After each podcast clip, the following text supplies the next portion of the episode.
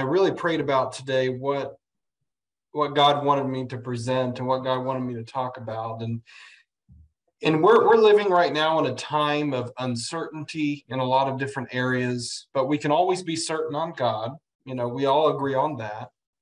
So uncertainty, perhaps depression has come into our families. Perhaps and there are all kinds of things. I, I just lost my grandma uh, a couple of uh, weeks ago, and my my uncle is currently in the hospital.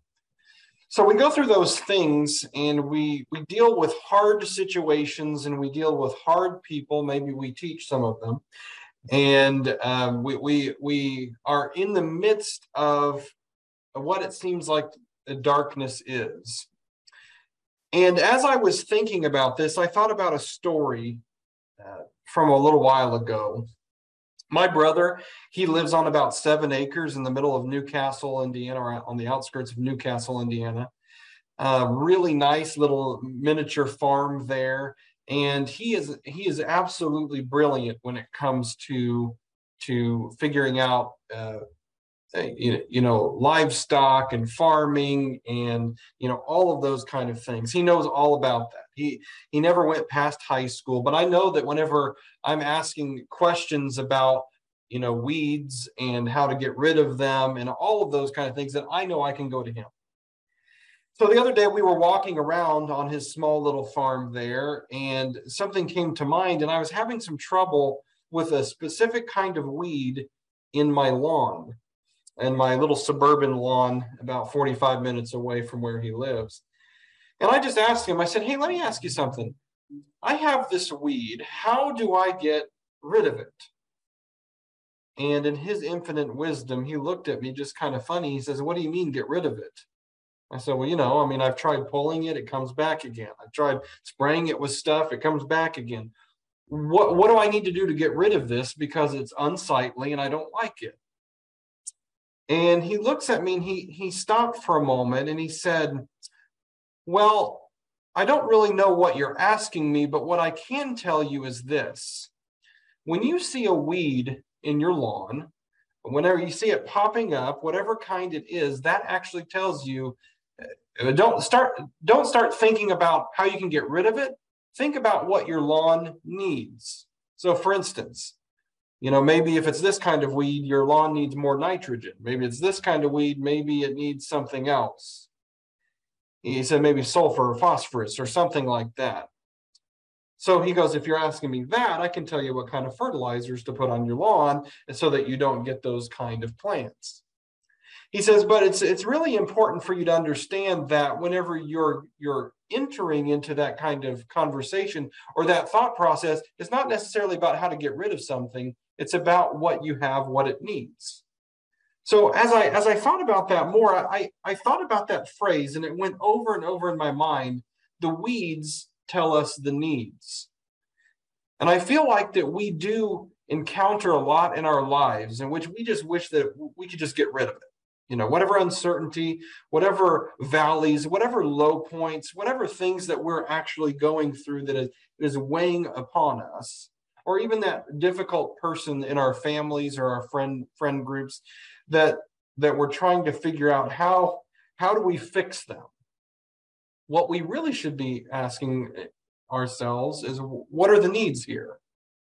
So i'm in romans chapter 5 and probably some of you are already ahead of me know where i'm going with this but i thought i'd go ahead and and read this passage because this really spoke to me in a time where it's really hard sometimes to have perseverance. So Romans chapter 5 says this, starting with verse 1 Therefore, since we have been justified through faith, we have peace with God through our Lord Jesus Christ.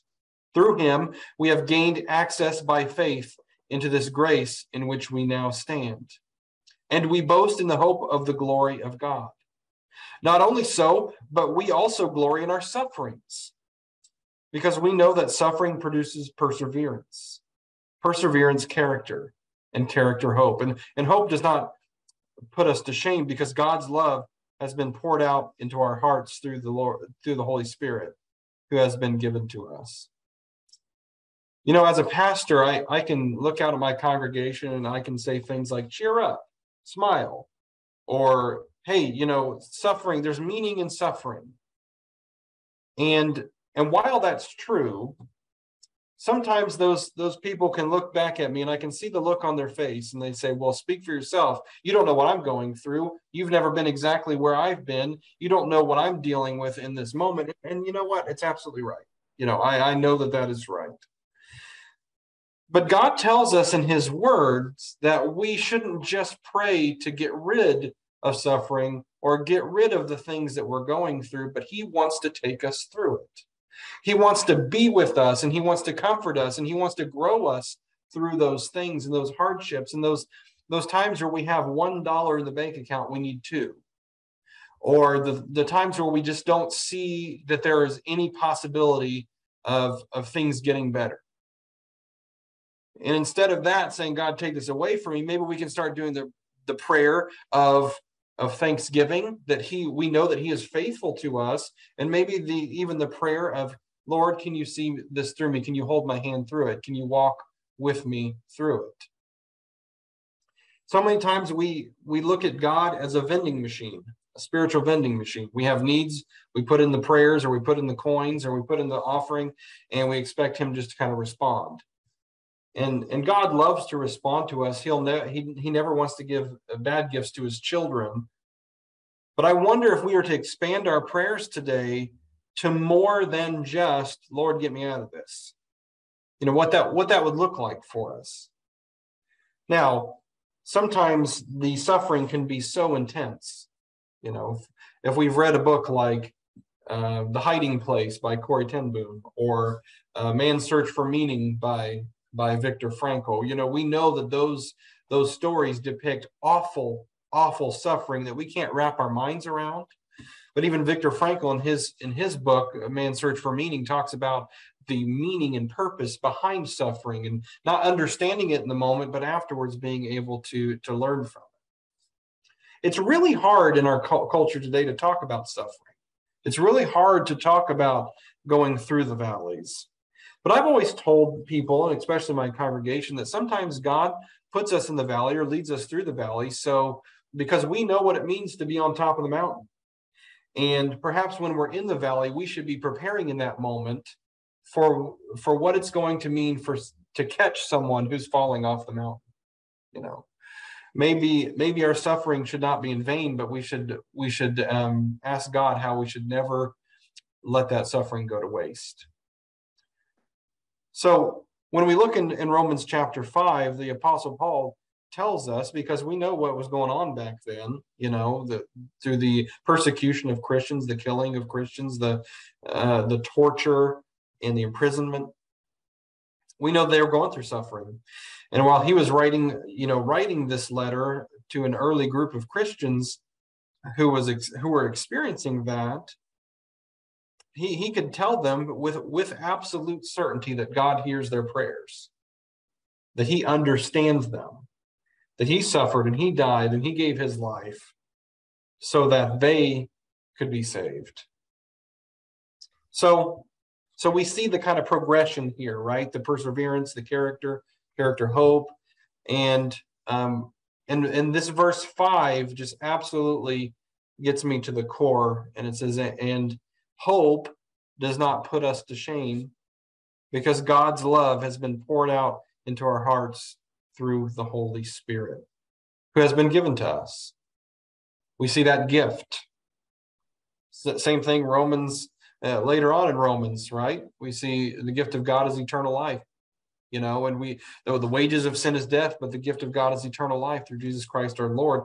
God, in his presence and in his perseverance with us, is a gift to us. So when we are going through those valleys, you know, I, I think it's very important for us to to say thank you to God. Not necessarily for what we're feeling or what we're experiencing, but the fact that God is with us.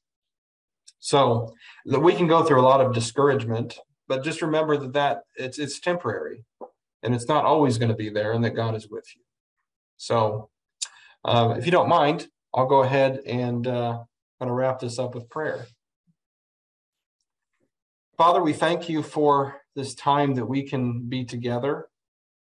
um, that we can um, fellowship, that we can learn more about your word. Lord, we ask that anybody that's going through something discouraging right now, whether what whatever kind of suffering or uh, or you know, like I've said, valley, that you just touch their hearts, touch their minds, help them to understand that you are faithful, and help them to be reminded of that. So sometimes, Lord, we we praise you in the high times but sometimes we have a real short memory of the times in which you've been faithful before and we've really felt you come through in a, in a real uh, in a real pinch. But lord we ask that you help us to regain that memory. Help us to pass on these testimonies to people who desperately need to see you working in the world around them help us to frame our mind in that direction we love you lord we give you all the praise. In your name we pray. Amen.